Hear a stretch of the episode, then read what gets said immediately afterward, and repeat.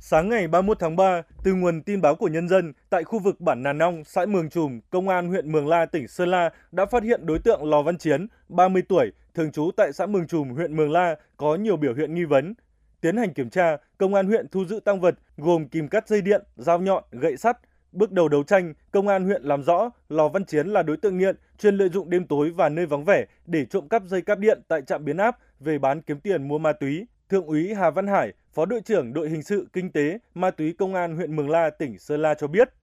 Trên địa bàn huyện Mường La thời gian gần đây thường xảy ra rất là nhiều vụ trộm cắp tài sản liên quan đến các thiết bị điện. Qua quá trình đấu tranh giả soát, cơ quan cảnh sát điều tra công an Mường La thì xác định các đối tượng thực hiện hành vi trên đa phần đều là các đối tượng nghiện. Quá trình hoạt động của chúng thì rất là manh động, bất chấp cả mạng sống. Thì cơ quan cảnh sát điều tra công an huyện Mường La đã phối hợp với cơ quan chức năng tiến hành truy bắt các đối tượng. Qua đây, cơ quan cảnh sát điều tra công an huyện Mường La cũng tuyên truyền vận động người dân là khi phát hiện ra các đối tượng có biểu hiện nghi vấn thì kịp thời thông báo cho cơ quan chức năng để tránh hậu quả đáng tiếc xảy ra. Vài ngày sau khi đối tượng Chiến xa lưới, lực lượng công an tiếp tục bắt giữ thành công hai đối tượng Giàng A Chứ, sinh năm 1994 và Giàng A Lệ, sinh năm 2003. Cả hai đều trú tại xã Ngọc Chiến, huyện Mường La, cùng tăng vật gồm 6 sứ cách điện polymer, 4 thanh xả đỡ, 2 dây điện AC50 với chiều dài 100m và một số vật dụng dùng để trộm cắp. Đối tượng Giàng A Chứ khai nhận.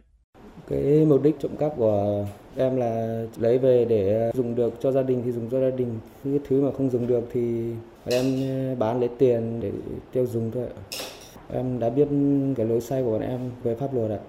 Việc các đối tượng trộm cắp các thiết bị điện đã gây ảnh hưởng không nhỏ đến tình hình an ninh trật tự và gây bức xúc trong dư luận trên địa bàn. Trước tình hình trên, Công an huyện Mường La đã chủ động triển khai đồng bộ các biện pháp công tác, nắm chắc tình hình, tăng cường phòng ngừa, đấu tranh chấn áp mạnh các loại tội phạm, đặc biệt là tội phạm trộm cắp tài sản. Cùng với đó là tăng cường tuần tra khép kín địa bàn, quản lý chặt chẽ từng nhân khẩu, hộ khẩu, tập trung giả soát lên danh sách những đối tượng có biểu hiện nghi vấn tại địa phương. Tính từ năm 2021 đến nay, đơn vị đã phát hiện xử lý 6 vụ, 8 đối tượng liên quan đến hành vi trộm cắp các thiết bị điện, góp phần ổn định tình hình an ninh trật tự trên địa bàn. Ông Ninh Quang Dũng, Giám đốc Điện lực huyện Mường La, tỉnh Sơn La chia sẻ.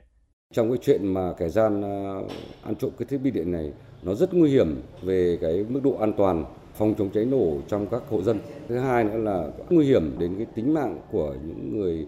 dân sống tại khu vực đấy và những người dân đang sử dụng điện trên địa bàn.